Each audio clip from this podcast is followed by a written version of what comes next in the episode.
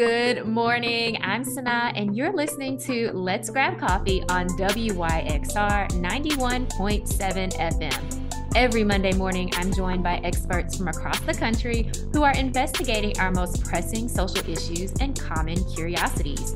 Over the next hour, you'll learn about their inspirations, motivations, and of course, what they know about the world around us. So grab that cup of coffee and get ready for a fun and insightful conversation.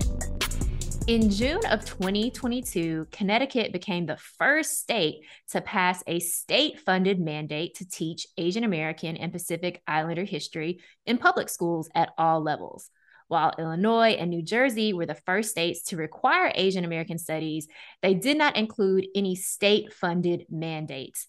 As you can imagine, teaching about the histories of Asian Americans has been sparse, and thinking about my own experience, virtually non existent. Well, to delve more into Asian American history, this morning I'm delighted to welcome Dr. Catherine Ceniza Choy. Professor Choy is an Associate Dean of Diversity, Equity, Inclusion, Belonging, and Justice in UC Berkeley's Division of Computing, Data Science, and Society. She is an engaged public scholar and has been interviewed and had her research cited in many media outlets, including ABC 2020, the Atlantic, CNN, Los Angeles Times, NBC News, New York Times, and Vox, to name a few. Her first book, Empire of Care Nursing and Migration in Filipino American History, explored how and why the Philippines became the leading exporter of professional nurses to the United States. Her second book, Global Families A History of Asian International Adoption in America, unearthed the little known historical origins of Asian international adoption in the United States beginning with the post World War II presence of the US military in Asia. Her third book, which was published in early August of this year with Beacon Press, is entitled Asian American Histories of the United States.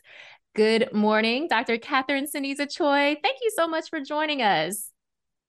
Thank you. It's a pleasure to be here. Yes, I am so excited that we are going to chat about your book. Again, Asian American Histories of the United States. I was so excited uh, when I saw, I think on Twitter, probably, because that's like where I get all of my academic news on Twitter. I think I saw someone, and maybe it was even you, tweeting out that the book was coming out. And I was like, oh my goodness, I have to see if I can get you on the show to talk about this because it's so important. Asian American history is so important. But then I just knew, I just already knew that the book was going to be amazing, and it absolutely is. So thank you. Oh, thanks so much for for those kind words and for your excitement. It takes so long to uh, write a book, and so um, it's also really exciting for me that it's out in the world. Yes, yes. And we'll talk a little bit. I have some questions about the writing process for you a little bit later, but let's start with, of course, what the book is about, which is Asian American Histories of the United States. And you know, it's been just recently where we've seen, as I said in my intro, states finally making it uh, a mandate that Asian American history has to be taught. And I was wondering if maybe you could just share a little bit about your own experience with learning Asian American history, maybe in that K through 12 time period? Sure, I'd be happy to share my experience. Uh, my experience was that in grade school um, and in high school, I never learned about Asian American history. Um, I'm a second generation Filipino American. I was born and raised in New York City. And um, I attended uh, different kinds of schools. K through eight, I went to a parochial school, and then um, in high school, I went to one of the um, city's specialized um, math and science schools, and I received, um, I would say, a decent and very good um, education. But one of my critiques of this education was the absence of Asian American history, um, to the point where I have to say, growing up, even though I knew I was part of this history and this experience, I didn't even have a sense that there was such a thing as mm-hmm. Asian American history um, in education. And that wouldn't become clear to me until I went to college. Um, I went to a small liberal arts college in Southern California, Pomona College, and um, they didn't have Asian American studies or ethnic studies at that time. Mm-hmm. Um, however, I did have um, professors who specialized in Mexican American history, um, African history, and who became um, mentors to me um, and um, made me feel as though um, ethnic studies and the study of Asian American experience was absolutely legitimate and something that I could pursue. And so it was really in college where I started taking ethnic studies history classes, although not in Asian American history. And it wasn't until graduate school I got my PhD in history from UCLA that um, I started to work with a specialist, um, Professor Valerie Matsumoto, who became the chair of my dissertation, a specialist in Asian American history. So it took it took a long time um, for me to to get to um, that point, and I appreciate your introduction about um, Connecticut, Illinois, and New Jersey, and what you're sharing reminds us that there's been progress that has been made and yet this is 2022 yeah. and so confronting the issue of why did it take this long and why is it now even though now is better. Now now is better than than later yeah. I mean, just listening to kind of your story of how you came to even, you know, learn about Asian American history, you know, for a lot of folks, you know, they won't go on to a PhD program, right? And so that would be, they, they would never potentially never learn about Asian American history. Um, and even now, thinking about here we are in 2022, and we see, you know, not even a full handful of states passing these type of mandates. You know, why has it taken so long, and why now? But I think in thinking about your approach to your book, it's very much connected to how you tell some of these stories, right? Why now in 2022, if we think about COVID 19 and the increase in anti Asian um, violence and racism, we could think about maybe that being part of this impetus for states to pass this legislation. But then also um, thinking about making that connection to history and um, the UC Berkeley student strike, right? And thinking about that in the 1960s and the start of ethnic studies. So I see that even kind of interspersed interspersed throughout, you know, your own story and of course where we are, you know, presently as well. Yes, you're bringing up such important um, moments in both our present day, but also our recent um, history when you're bringing up the pandemic, the COVID 19 um, pandemic, and then juxtaposing it with this um, the the origin of ethnic studies out of student strikes um, and social movements in, in the late 1960s. And I really appreciate you doing that. And in my approach um, in the book, one of the things that's distinctive um, in my approach to Asian American histories is that the first substantive chapter begins in the more present moment. Mm-hmm. Um, and chapter one um, features the year 2020.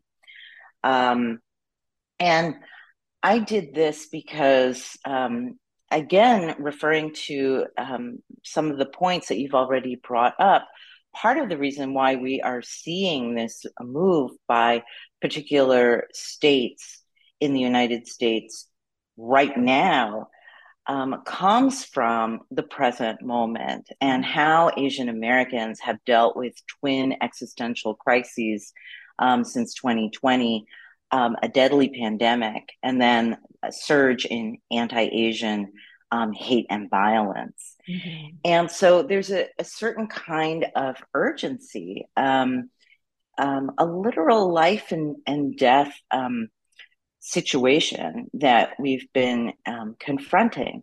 And I think embedded in this move to ensure that Asian American history is taught in our schools is an implicit acknowledgement that had we had the resource of Asian American history mm-hmm. more well known um, in our schools and among our residents and citizens, that this would oppose this anti Asian hate and violence because the hate and violence comes from um, being dehumanized and being seen as um, objects of scapegoating, uh, medical scapegoating of, of COVID 19. Uh, and this sense that um, if you're less than human, then the violence is legitimate or, or justified. Um, and history helps us bring humanity to um, not only individuals but but populations. Mm-hmm. And um, we can only wonder what would have happened um, had we had Asian American history um, taught um, regularly um, with um, humanity and um, and dignity um, for decades, that perhaps we wouldn't have experienced this surge in hate and violence at the level of intensity that so many Asian Americans have have been experiencing. Mm-hmm. Absolutely. And you talk about in the book how Asian American history is, in many ways, a history of erasure, that we don't know the history. So therefore, we who who are we or how do people see us if they see us at all? Um, through these very limited representations. And I love that you start the book in the present. Um, one because there's so much happening right? And so i think for readers they can really latch on to it right? They can understand it in the present moment right? This makes sense. This is um, you know resonating with what i see happening around me. Um, but i also think it makes you know history seem like it's not so far in the distant past uh, which is what your book really shows us that what's happening now has a connection to these histories that maybe we are learning for the first time but now we can think about our present in a in a different way. And I want to just start in chapter one a little bit more because you talk about uh, Filipino American nurses.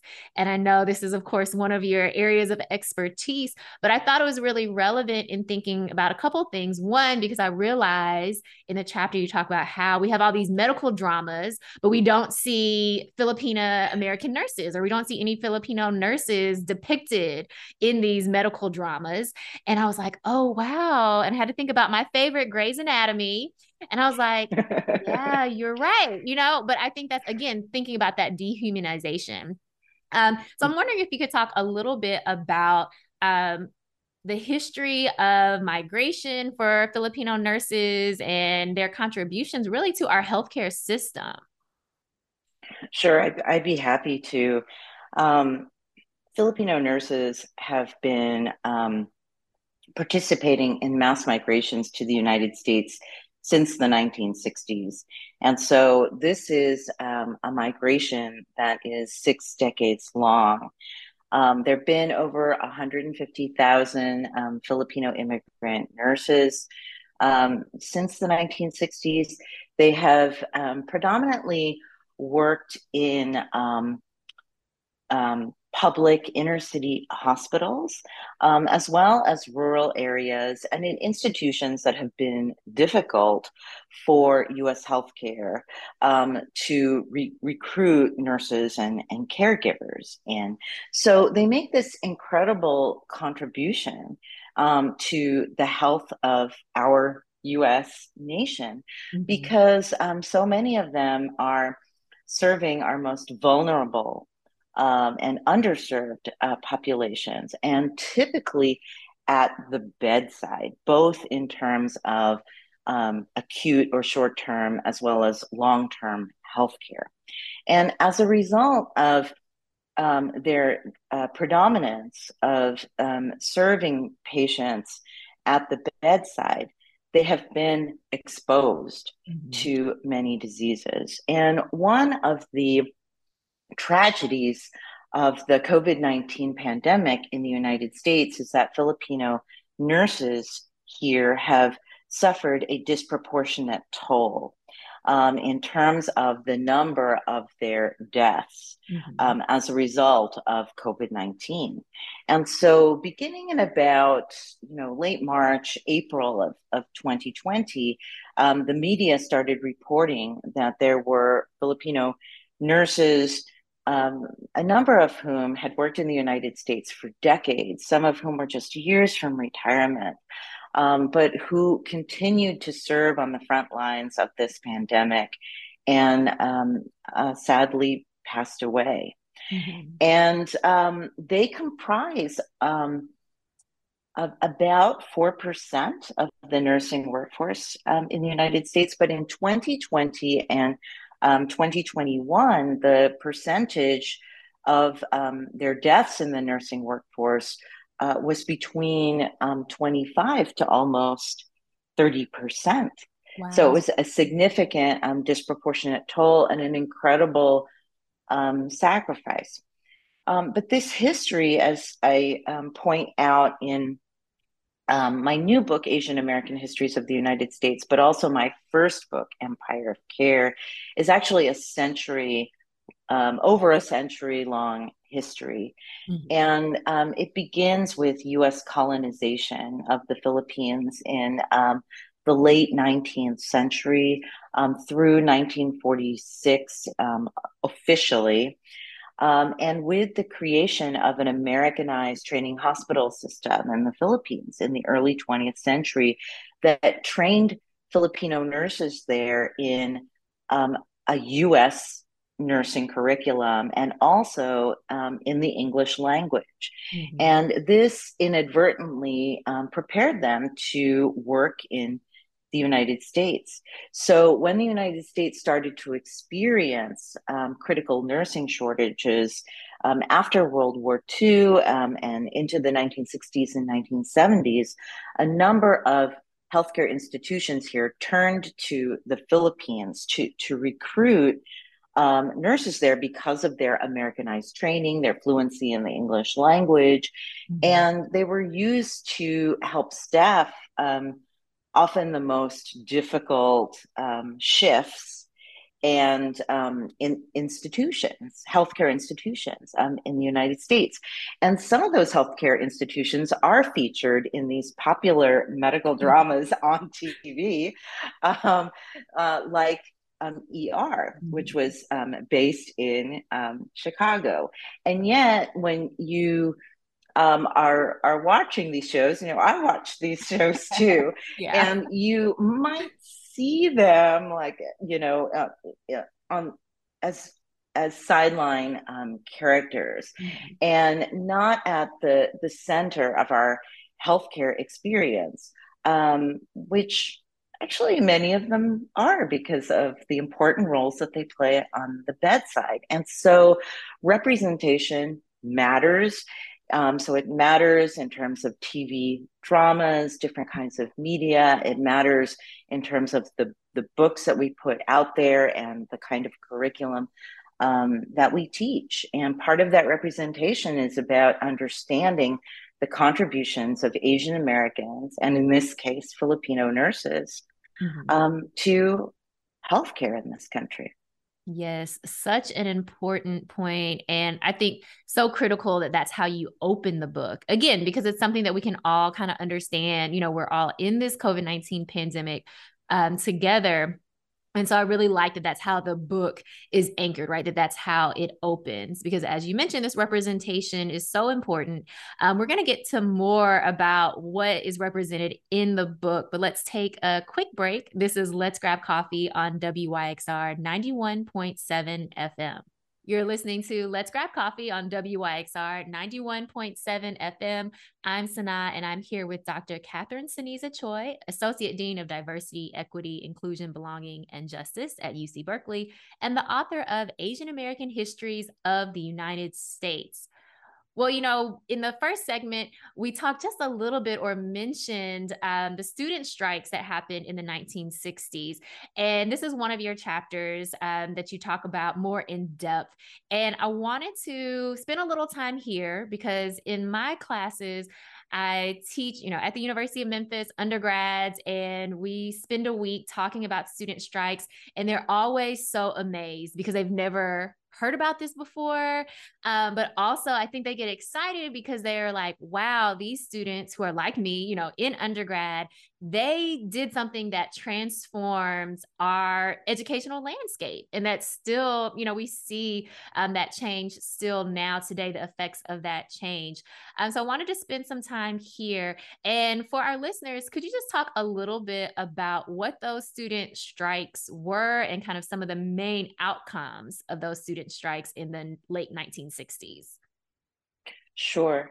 Um, let me begin first by saying that um, even the the term Asian American, um, which is something that we might take for granted today, hasn't always been with us. Mm-hmm. And um, today we might think of it um, generally um, as an Asian American is an American with Asian ancestry, and so it's it's a label of of identification. But the term Asian American has a history um, that is complex and, and nuanced um, and and really provides multi-layered meaning to Asian American. Um, and that history, um, one of its origin points is in the late 1960s, and with student strikes at San Francisco State College, as it was then, um, in 1968, and then at UC Berkeley in 1969. And um, these students um, who were part of um, solidarity movements between um, the Black Student Union and um, the Third World Liberation Front worked together to strike on their campuses to demand for um, inclusion of um, students, faculty, staff of color in these institutions of higher learning, and also an inclusive, more humane, dignified curriculum um, mm. to be taught about people of, of color um, in the United States as, as well as in um, a global context. And this was partly in response to a very Eurocentric um, curriculum um, in which um, people of color were not well represented. And if they were represented, it was often in terms of being ancient mm-hmm. uh, civilizations or um, international cultures um, and not reflective of the longstanding um, diversity uh, in, in, the United States. And one of their greatest um, contributions um, was to create ethnic studies as an interdiscipline involving the history, the um, um, artistic works, um, and the contemporary issues of um, various racialized, underrepresented groups in the United States, but also more broadly having um, curriculum connections with the community mm-hmm. um, and organizations that were relevant to the um, communities in which we live and serve. Mm-hmm. Um, so, moving away from this stereotype or vision of the ivory tower and, and mm-hmm. being um, connected uh, to to the world, to the community in which um, uh, we live in.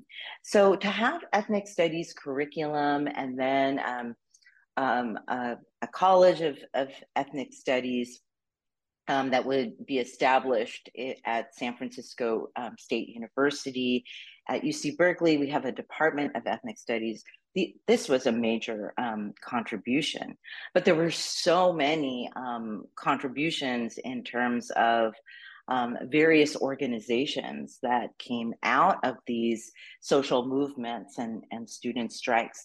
And even the term Asian American, um, as I said, which we might take for granted today, came out of this time period and the creation of um, a student organization, Asian American Political Alliance, um, founded in in Berkeley, um, that was an anti-imperialist, anti-racist, anti-capitalist um, I- institution.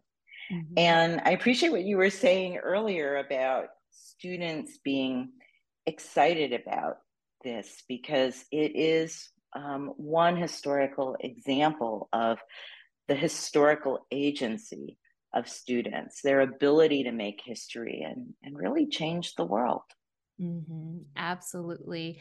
I mean, I think for my students too, and in thinking, I, I try to make the connections for them, not only in these student strikes, the longest student strike in US history so far, you know, in the late 1960s, 1968, 1969, but also if we think more contemporarily as well, and thinking about 2014, 2015, where we saw student strikes, particularly um, as a result or in conjunction with the Black Lives Matter movement, and again, fighting for some very, some very similar things as well thinking about the curriculum, thinking about racial justice, um, thinking about hiring practices and, and student acceptance rates and things like that as well. So again, these connections and the and the power of students, you know, we really see throughout history, and it, it gets people excited to know that they can be a part of history, right? That what they do really matters. So just thinking about that representation again and how powerful it is.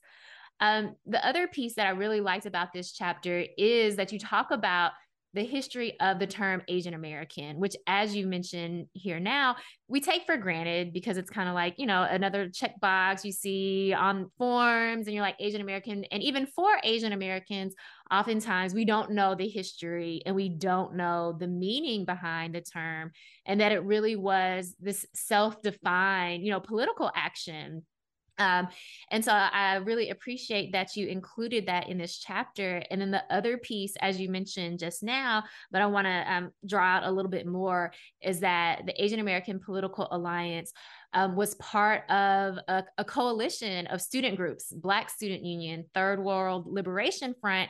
And so thinking again about those cross racial coalitions, and particularly with Asian Americans and Black Americans, because this is another area where we see a misrepresentation of both history, but also presently what those cross racial solidarities look like. Um, and one thing, a couple things you mentioned that I'd love for you to share with our listeners too, too is you talk about Frederick Douglass um, and some of the early statements that he made when we're thinking about Chinese in America. And I'm wondering if you could talk a little bit about that now. Well, I'm so glad you brought up um, this particular topic because, as you were saying, um, there is so much um, misrepresentation and misunderstanding um, regarding the historical relationships between Asian and Black Americans. And so, um, in that chapter that you're referring to um, on 1968 um, and, and what's in, what's in a name, um, there is um, a section that features a history of Asian Black American solidarity, beginning with um, um, one origin point we could begin with is Frederick Douglass's um, speech um, from 1869 about our composite nationality. And he was advocating for continued Chinese immigration to the United States and um, he also emphasized that he would support the naturalization mm-hmm. of um, Chinese um, migrants to become US citizens. And this was um, a bold and courageous statement um, in 1869, because already by that time, um, there was an anti Chinese movement um, forming um, in, in the United States that was starting to um, racialize um, Chinese migrants um, in the US as other.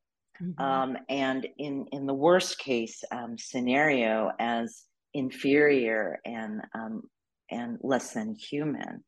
So for Frederick Douglass to um, to uh, voice his support in a public way um, is is very meaningful, and I think that this is in the chapter. I talk about how this is just one example of a longer history of solidarity um, between Asian Americans and Black Americans, groups who are often racialized in ways that are pit, pit themselves um, against one another.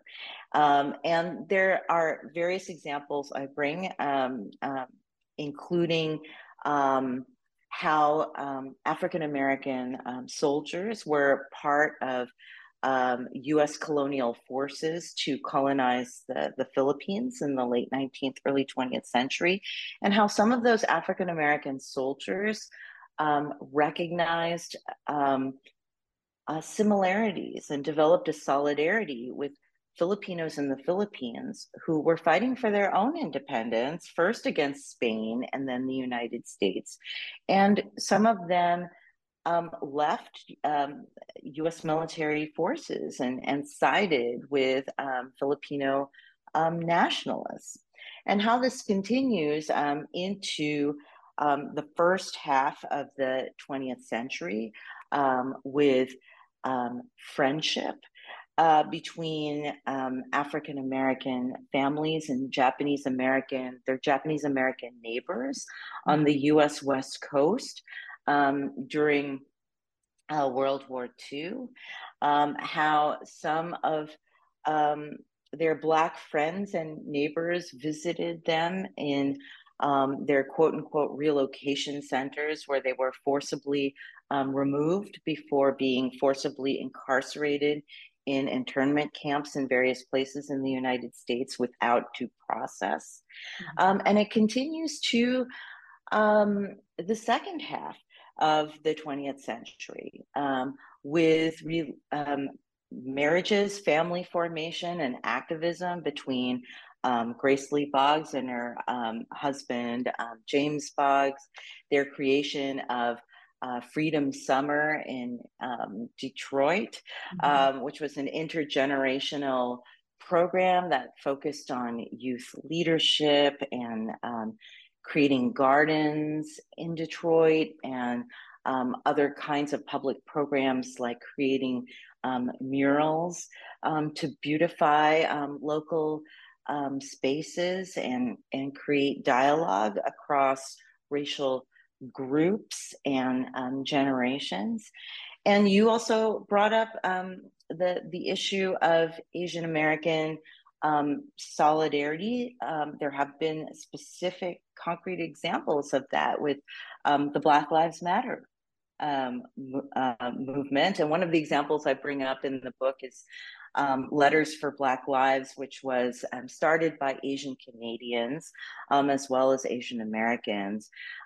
and we often think of um, like maybe solidarity and social movements in terms of public protests Mm-hmm. Um, but there are many different ways to express solidarity. And, and um, in Letters for Black Lives, one of the powerful ways they do that is by creating letters that are shared publicly, but letters that are addressed to their Asian Canadian, Asian American elders and families to mm-hmm. bring awareness of why Black lives matter um, to all of us. And also specifically um, to Asian Canadians and, and Asian um, Americans. So this is a longer this is a longer history, but we're often not taught this. Instead, um, we are often um, confronted with um, stereotypes like the model minority that um, purportedly uplift Asian Americans as model minorities in contrast to Black Americans um, mm-hmm. who are less than model. Um, and then um, being pitted together, even in the, the present moment, with the circulation of images and, and videos of Black on Asian American um, violence in this current surge of um, anti Asian hate and violence. And when you see that um, perpetual um, circulation of those kinds of images, it um, perpetuates this idea that this problem of anti Asian hate and violence is a Black on Asian American um, problem. Mm-hmm. And that's actually empirically not the the case if you look at per, you know a, a, number of studies that have been done and yet um, because those are the representations that are out there it, it creates a, a misunderstanding mm-hmm. um, between our communities but but also you know to to the general public and this is not to say um, that there aren't um, problems between our um, communities um, we we also should acknowledge that. But it's it's important to understand that anti-Asian hate and violence isn't solely a, a black on on Asian um, uh, problem. Mm-hmm. Yes, absolutely. And I so appreciate this chapter because, like you said, if we see these very stereotypical or limited representations that advance these ideas that there is um, always conflict or strife between Asian American and Black American communities, then it's easy to continue to look for those examples. And then coupled with the fact that we don't learn like we don't learn about any of these histories um, I would venture to say we don't learn at all about Asian American and Black American solidarity throughout history, and we learn extremely little about Asian American history. So, therefore, we have nothing challenging these stereotypical or and dehumanizing representations that we see circulated in the media. Yes, you had mentioned earlier that um, one of the themes that I feature in the book um, is erasure. Mm-hmm. And um, that theme of erasure is very much connected to the erasure um, of our Asian American histories um, in in our schools, but in our um, you know our our broader um, uh, communities. And um, I'd like to think that history, as I've said earlier, can be a, a resource mm-hmm. for us. Um, to deal with the the conflicts and um, the violence that we are confronting today. What if we had known about these histories of solidarity between mm. our our communities? How would that help us rethink not solely our past and present, but also our future? Mm-hmm. And might it inspire us to build upon these examples of solidarity and inspire us to continue to work together. Mm, I love that question about the future. How does this information help us rethink possibilities for the future? Such an important question for us all to think about. Well, let's take another quick break. You're listening to Let's Grab Coffee on WYXR 91.7 FM. We're here on Let's Grab Coffee on WYXR 91.7 FM. I'm Sana, and I'm here with Dr. Catherine Ceniza Choy, the author of Asian American Histories of the United States. And we've been having a great conversation about some of the, the key points that you bring up throughout the book. And I will be honest, when I got to the chapter about uh, 1941 and 1942, the days that you remember, I think this chapter was uh, maybe one of the most impactful chapters um, because of the, the way that you present the information. And maybe we'll talk a little bit about the writing in this chapter as well. But also, I realized that even for me, someone who I think is always learning about histories, um, our Asian American histories, um, the way you talked about um, Asian American women in particular and their contribution to the war efforts, right? You talk about, you know, this this imagery of Rosie the Riveter, which I'm sure we can all kind of think about, right? That image and talking about Asian American women who also were, you know, working in different factories for the war effort or even in the military. Um, and it just never occurred it just never occurred to me that of course there were Asian American men and women, right, serving the US in a variety of ways. But I think that speaks to this idea of erasure um, and how when you have these limited representations, there are some things that just never come to your mind. Um, and so I'm wondering if you could share with our listeners a little bit of um, a little bit of that chapter and thinking about the, the various ways that Asian Americans were contributing to those war efforts. Well, thank you first for um, saying how impactful this chapter um, was for you and um, given your own expertise in um, Asian American studies. Um, that that means a lot to me. And um, similarly, when I every time I'm teaching or writing about Asian American history, Asian American studies more broadly. Um, I I always learn something new. Mm-hmm. Um, and so approaching these topics, which seem like um, some of them anyway, like Japanese American internment during World War II, um, seem like one of the most well known topics. Mm-hmm. Um, still a- approaching them with um, fresh eyes and with humility and curiosity um, is something I've tried to do in my own research and, and teaching and I, I, try to impart also to to my students mm-hmm. um, yes this chapter takes um, what is a more familiar um, episode in asian american history and that is the um, uh, incarceration of approximately 120,000 Japanese Americans on the West Coast um, into um, internment camps in various places in the United States because they were racialized as the um, Japanese enemy, even though two thirds of them were US born. Um, and this was done with, without due process. And it's one of the more well known um, episodes in our histories because it is one of the few that um, will appear in K through 12 um, curriculum. But mm-hmm. even um, with that appearance, um, in in some um, textbooks, um, it's often a very uh, brief uh, appearance.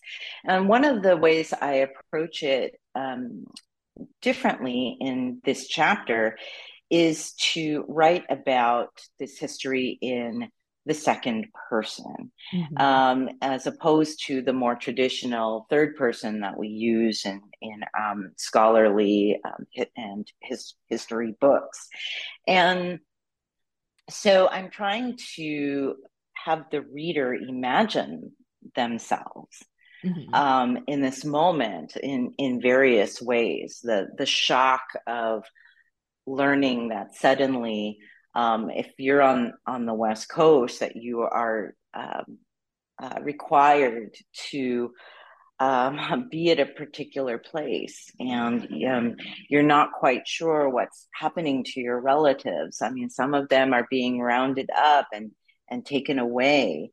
Um, and some of you are um, college students at UC Berkeley and other um, uh, universities um, on on the West Coast, and you won't be able to graduate.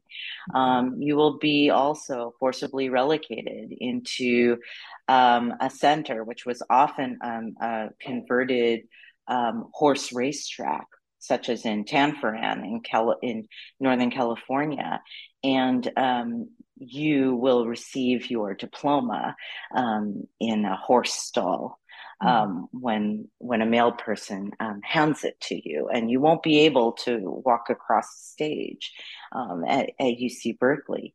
And if you were um, George Takei, um, who was not yet well known mm-hmm. um, to be a groundbreaking um, Asian American, um, Japanese American actor in, in Star Trek, um, you will be interned uh, with your family and you will be a, a young person and you will learn from your father that um, even in the most horrible moments, his his father had uh, created sculptures out of um, a, a, tree that was growing in um, the swampland that was part of their um, internment camp in, in Arkansas.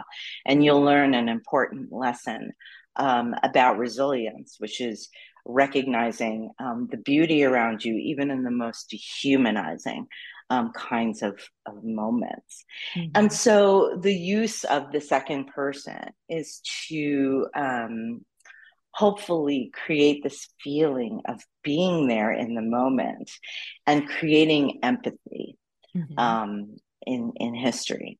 But also in that chapter, um, I talk about the experiences of other Asian American groups that are not as well known um, during World War II. Mm-hmm. And that even though they were not necessarily in, interned, a number of them had to wear buttons that mm-hmm. would say, I am Filipino or Chinese or, or Korean. Um, and they wouldn't understand why some of their Japanese American um, schoolmates were being taken away, or why people would yell at them and mm-hmm. say, You're a quote unquote Jap as a, as a racial slur during that, that time.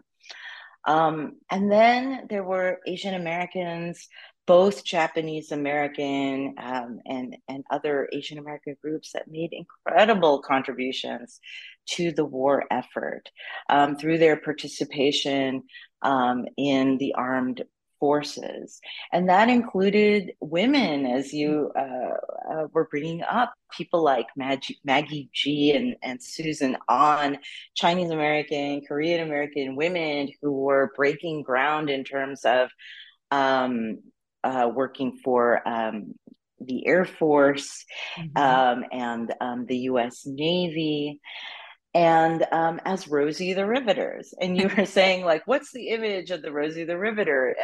and this is where, again, this representation of the Rosie the River, so many of us are familiar with it as um, a white American woman is wearing a red like mm-hmm. bandana and like a blue denim shirt and flexing muscle.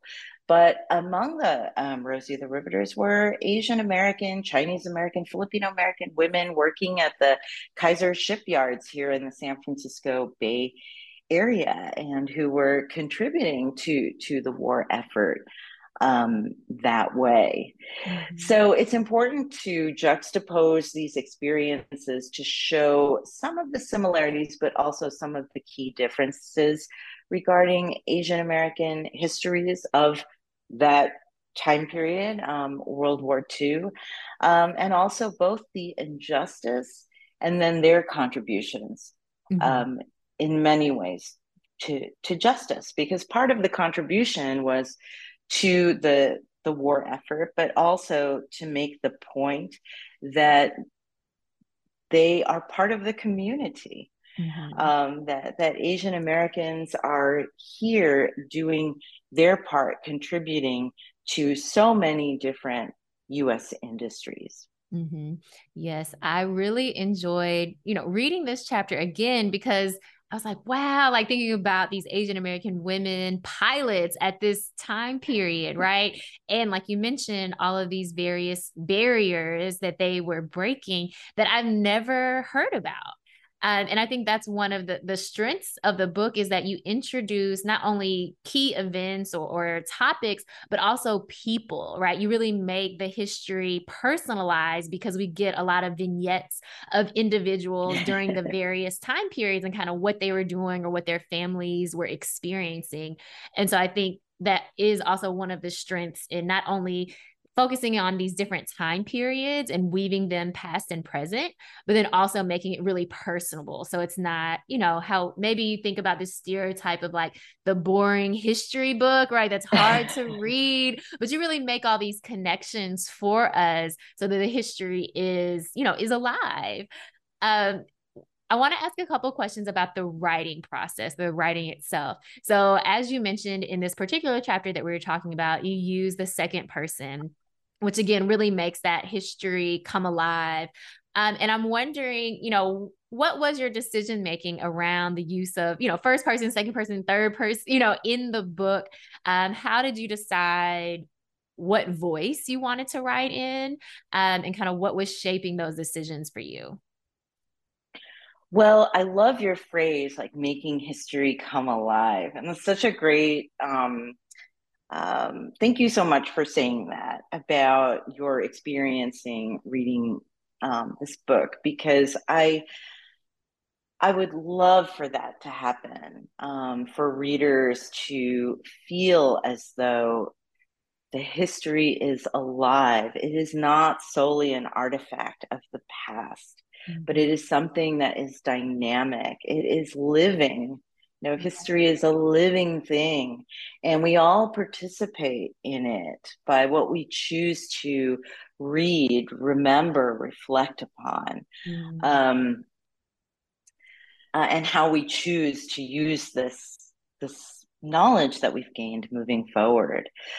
And so for me, history is not boring, but I completely understand there's that general perception of it um, that that it's boring, and that definitely influenced the my writing process. Mm-hmm. Um, I did want the the history to be relatable and personal and to make an impression um, on on readers um, and i think in order to do that the story part of history um, is one that i really was thinking about because it's our history is about storytelling. It's not solely conveying the events and the years and the timeline and um, uh, but it's also about seeing ourselves mm-hmm. in history. Yeah. And even when the history is uncomfortable, how how empowering that can be to see oneself in, in the narrative. Mm-hmm. So for me, I really wanted um, uh, the writing to reflect this engagement with with readers, and I I like the use, just me personally as a reader and, and a writer. I like this idea of bringing in um, different voices, and one can do that through these personal vignettes, as you point out in the book. I, I bring um, individual stories into you know much larger events and mm-hmm. historical mm-hmm. um, uh, phenomena. Um, but another way to bring different perspectives is to use the third person, the second person, and, and the first person. And they each have their advantages and, and disadvantages. But um, they each bring, I think, together um, something powerful, which is who is telling the story mm-hmm. um, and how that really matters. So it was like an inclusive approach. Like I wanted to share my own experiences mm-hmm. um, as a, an Asian American. Um, uh, but I also wanted readers who may not necessarily identify as Asian American try to empathize and, and mm-hmm. identify with with some of the um, uh, histories, and that's where second person can be very powerful. And then the third person is to honor the many different historical actors, the individuals and communities, the organizations that are um, featured uh, in the book. And the, and the third person can be a very powerful way for, for bringing those different um, actors in as part of history and, and historical um, uh, storytelling. Mm-hmm. So it was challenging. And I have to say, I felt, I'll just share with you, like I was a little nervous about it. just because, you know, I usually use the, the third person and I thought, oh, I don't know what people are going to think about this because to a certain extent it might seem um, you know experimental or non-traditional mm-hmm. but um, the, writing this history was like a heartfelt process um, for me and um, i thought i would i would try it Mm-hmm. Well, I'm so way. glad that you did, you know, try it and that you didn't let any kind of nervousness or or, or doubts about it um, stop you because it it really adds something to the book, and I think it makes it, you know, not just more personable, but really more accessible because, like you mentioned, you know, we are storytellers as people. That's how we connect with one another and that's how we learn. And so I think what your book really does is it is that storytelling tradition where you're an active part as the reader, you're an active part of what you're reading. Um, and I think that makes it you know that, that you hold on to that information more than if you're you know think someone is just telling you kind of dates and events and you know things like that but you actually hold on to the story. Um, you mentioned that it was a very you know personal process as well and i'm wondering um, for you i imagine that you started writing this book or started thinking about it i'm sure before 2020 before covid-19 pandemic. So i'm wondering how much of you know our global events impacted what you decided to say or even maybe how you decided to say it? Global events and and our present day were just so influential to um, uh, finalizing the book's organization and and my approach and the the content of each and every um, part of the book. You're right. I, I started writing and thinking about um, this book a few years before 2020. Mm-hmm. Um, and in many ways, because the, the book is um, a, an, an overview that is meant to be as accessible as, as possible to um, readers from, you know, where, wherever you are. But um, an overview of almost 200 years of histories of Asian migration, labor, and community formation um, in in the United States. So in many ways, it's actually like a reflection of my over two, 20 years of research, teaching, and and writing in, in Asian American history and Asian American studies.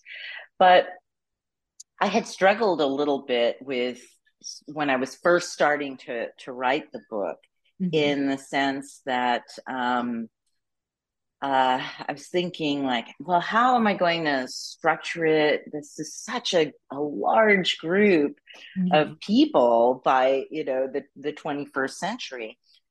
And then when um, uh, COVID 19 was declared a pandemic by the World Health Organization, and we started to see the surge in anti Asian hate and violence thanks to the work of um, um, Asian American um, community advocates and activists, such as the Stop AAPI Hate um, Reporting Center and the creation of that um, in uh, 2020, I gained this renewed sense of purpose in terms of writing this book. Um, so many Asian Americans were experiencing um, anti Asian hate and violence at a level that many of us had not experienced before.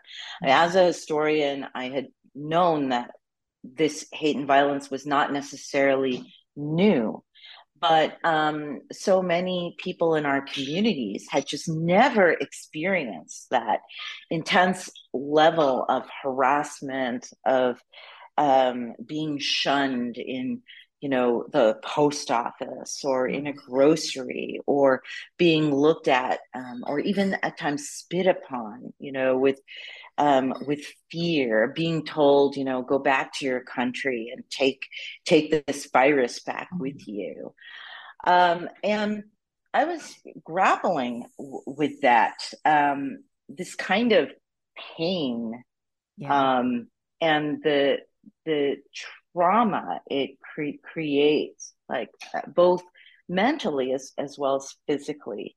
And as difficult as it was, I I wanted to document what was happening, the intensity of what was happening um, since since 2020. So that gave me a renewed sense of of purpose in terms of how important violence is um, as a theme in mm-hmm. um, Asian American histories.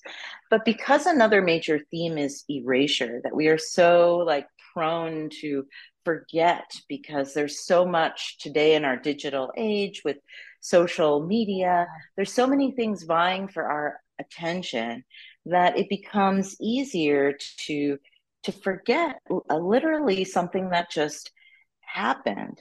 And for Asian Americans, I was also thinking that perhaps in wanting to survive what is happening, we may also choose to try to forget some mm-hmm. of these things. And um, yes, as a historian, I felt that um, I really wanted to to document this very difficult, um, uncomfortable history, mm-hmm. but with the intent of doing it so that this would not happen again.